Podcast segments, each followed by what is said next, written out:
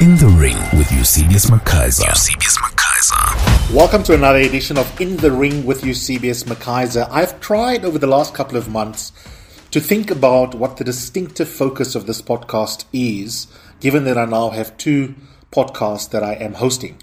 The other one is Eusebius on Times Live, which connects with my work for Arena Holdings, the holding company of a number of major titles, including timeslive.co.za, the Sunday Times, Business Day, Sowetan, amongst others.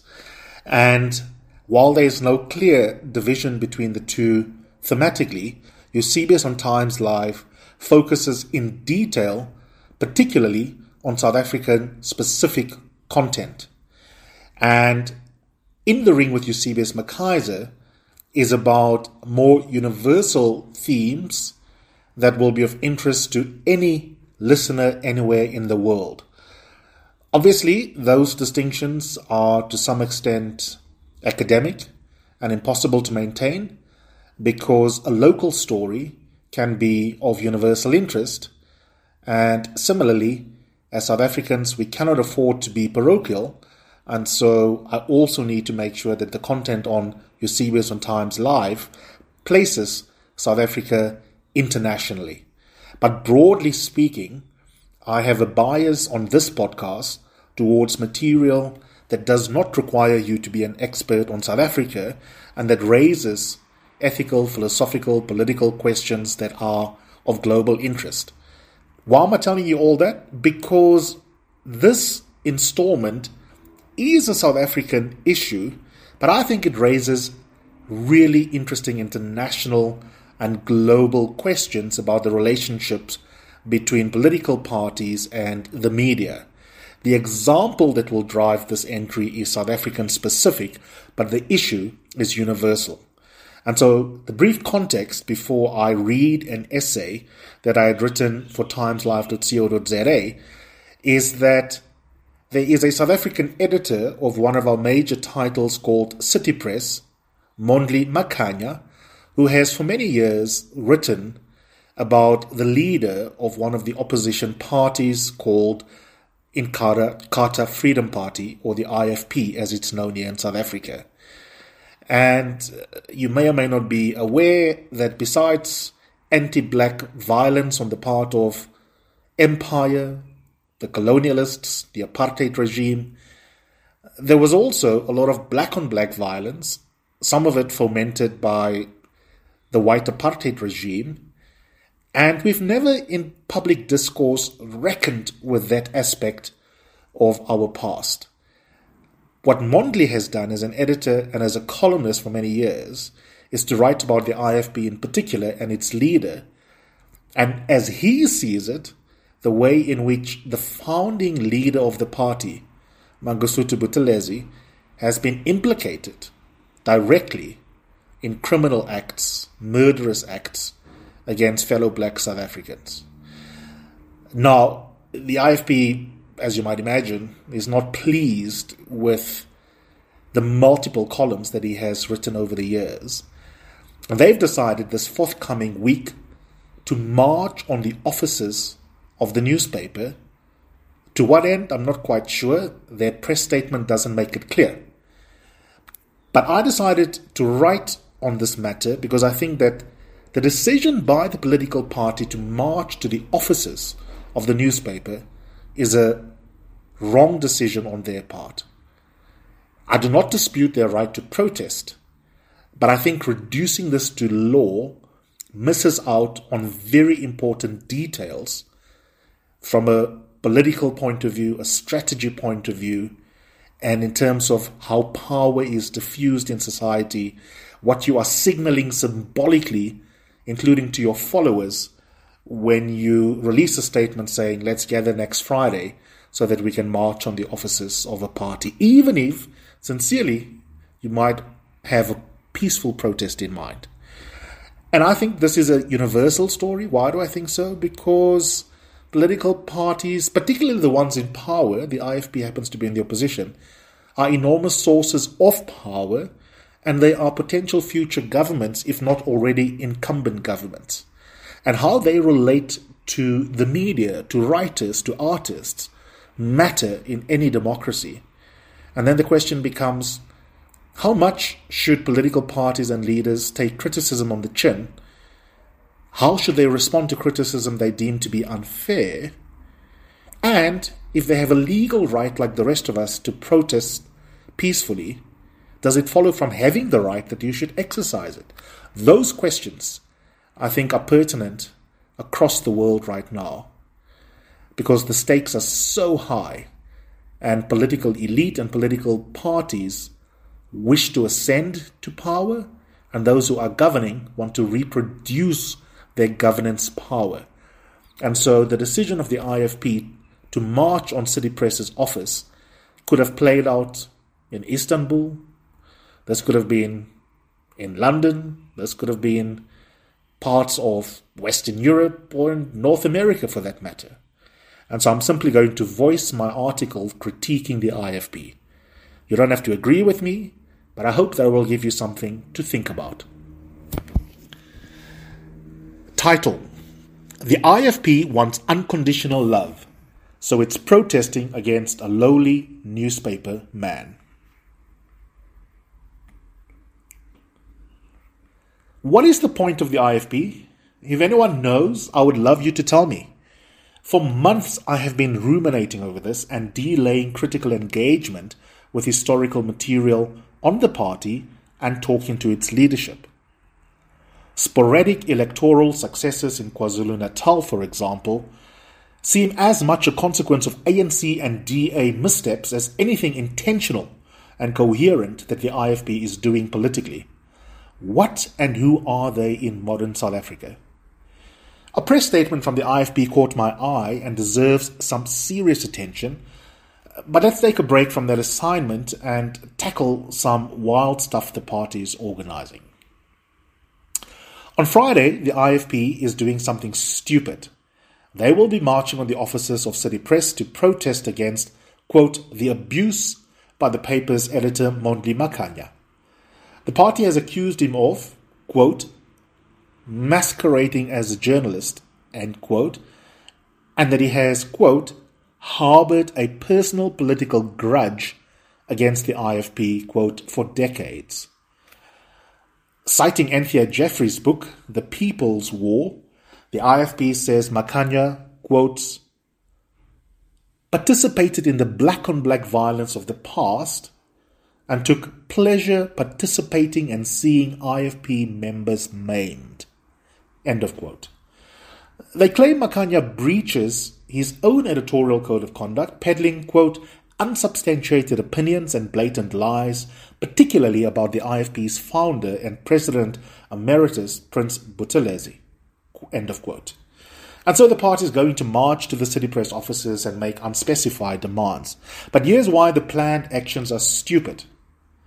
Your commitment to freedom of the press and conscience is not demonstrated by your press statement. Uh, that is no more convincing than a wife beater insisting he is opposed to gender based violence.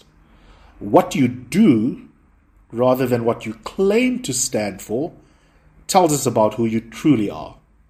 In this case, the plan of the IFP tells us it is intolerant of speech rights and of criticism of the president emeritus.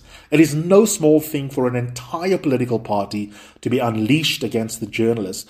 That smacks of overreach in response to provocation and even of political thuggery. The best way to embarrass Makhanya is to win the argument.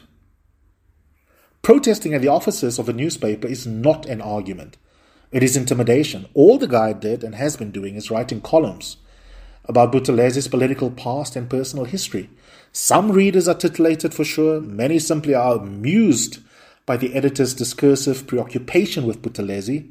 Still others share the IFP's view that Makhanya is obsessed with the founding leader of the IFP and maybe even that he has an unhealthy crush on him. But that is the point in a way, isn't it? We each, as readers with brains, judge the work of writers, journalists, columnists, and editors for ourselves. I happen to think Makhanya is an entertaining and usefully provocative and often very cogent scribe. It does not follow that I agree with everything he writes. Saying this should be trite, quite frankly. Agreement is not a precondition for liking someone's work. Agreement is also not a precondition for accepting someone's right to their view. On Buthelezi, for example, I am bored with, quote, this lowly paperman, which is how Mondli self refers, going on about the IFP with gay abandon. But the IFP must leave me, the reader, to judge the editor to be overwriting on the subject, rather than marching on the offices of the newspaper, as if fearing readers cannot distinguish bullshit from evidence based argument. Leave it to the marketplace of ideas to debate what the fairest historical view of the President Emeritus is. Enter the arena of argument, IFP, rather than the arena where the newspaper is located.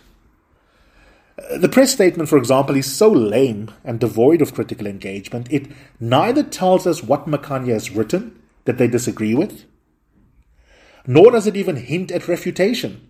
It simply contains personal attacks and signals, presumably to its members and supporters here in Johannesburg, to get ready to gather and march this forthcoming Friday. That is pathetic, antithetical to the ideals and express values of our constitutional democracy, and most of all, without a hint of irony, a verbal performance of the kind of violence the IFP is accusing Makhanya of being implicated in. How do you take the moral high ground by wanting to gag an interlocutor and aiming to have a chilling effect on speech rights? What the IFP should have done is simple either nothing and leaving it to me as a reader to roll my eyes at Makhanya and to move along with the rest of my Sunday after scanning City Press, or by simply writing a stunning response.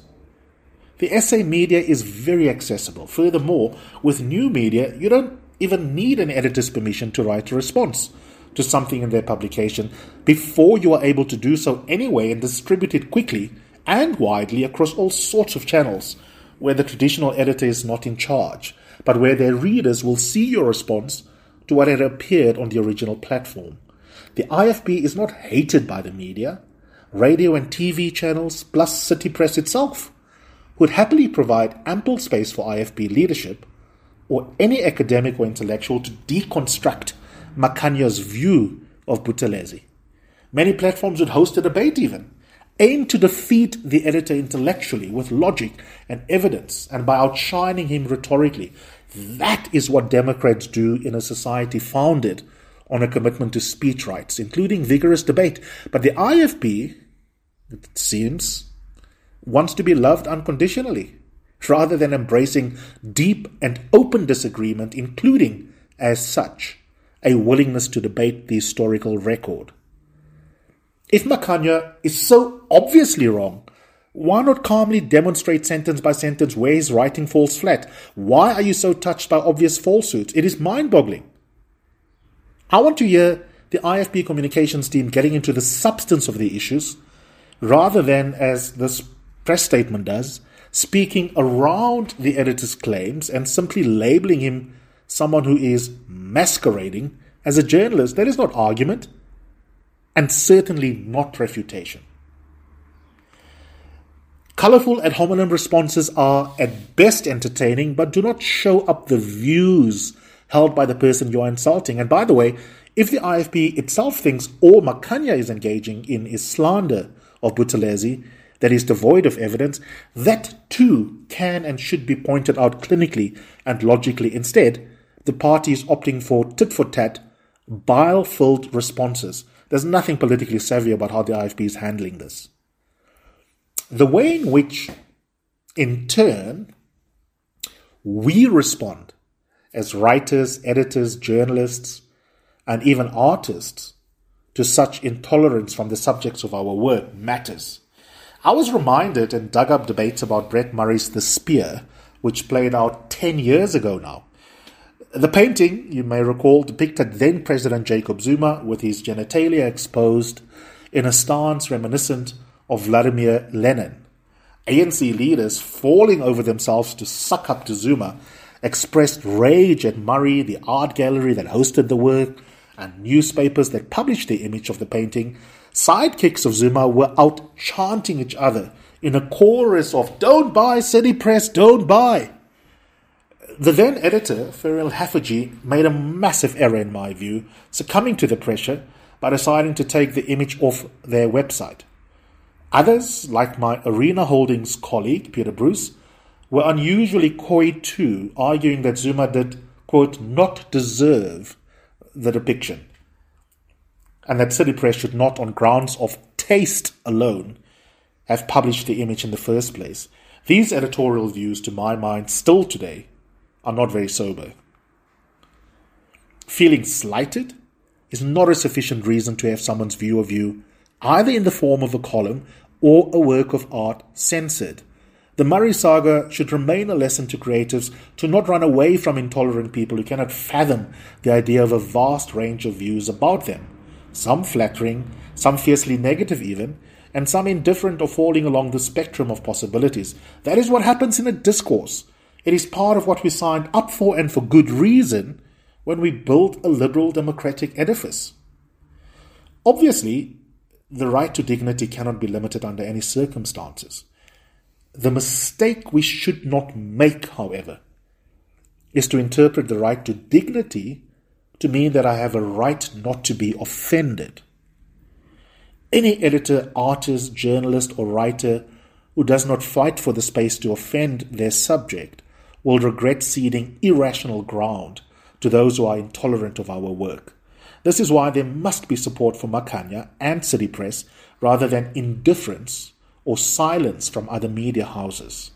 If they can plan a march on City Press, they can again target an artist or a cartoonist or another broadcaster or columnist. Ironically, Bruce himself now knows how horrid it is when political thugs who are intolerant of speech rights invade your private space as a lazy substitute for entering the arena of argument. We must defend our right to make a President Emeritus feel upset about our take on their place in history. The IFP can always, at any rate, take Makhanya to the press ombud and test their claim that there are press code violations in his print media content. In this instance, however, they do have a high bar to overcome. Our jurisprudence is solid and sensible on what constitutes fair comment which is why Justice Edwin Cameron, in the case of Robert McBride versus the Citizen, argued that, quote, criticism of a public figure is protected, even if extreme, unjust, unbalanced, exaggerated, and prejudiced, so long as it expresses an honestly held opinion without malice on a matter of public interest on facts that are true. End of quote. The newspaper had labelled McBride a criminal and murderer. Furthermore, argued Cameron, even if the view of the newspaper was distasteful or vengeful, quote, it is good for democracy, good for social life, and good for individuals to permit maximally open and vigorous discussion of public affairs. End of quote. So imputing even vengeful motive to Makhanya or regarding the spear as distasteful does not constitute sufficient grounds to conclude that we are witnessing fundamental rights violations. The bottom line is that the IFP should simply demolish the falsehoods it sees in the work of Makhanya by engaging in open and evidence informed debate on the substantive historical issues. Marching to city press, however, is at best an utter waste of time and at worst a misguided and vicious attempt to intimidate someone whose views you do not like or do not agree with. The IFP is bored, desperate to be in the news, scared of a debate with Makhanya on the veracity of his claims, or not committed to speech rights. All of these are embarrassing outcomes for the IFP, and needlessly so. Which makes me even more curious to seek an answer to my homework question What is the point of the IFP?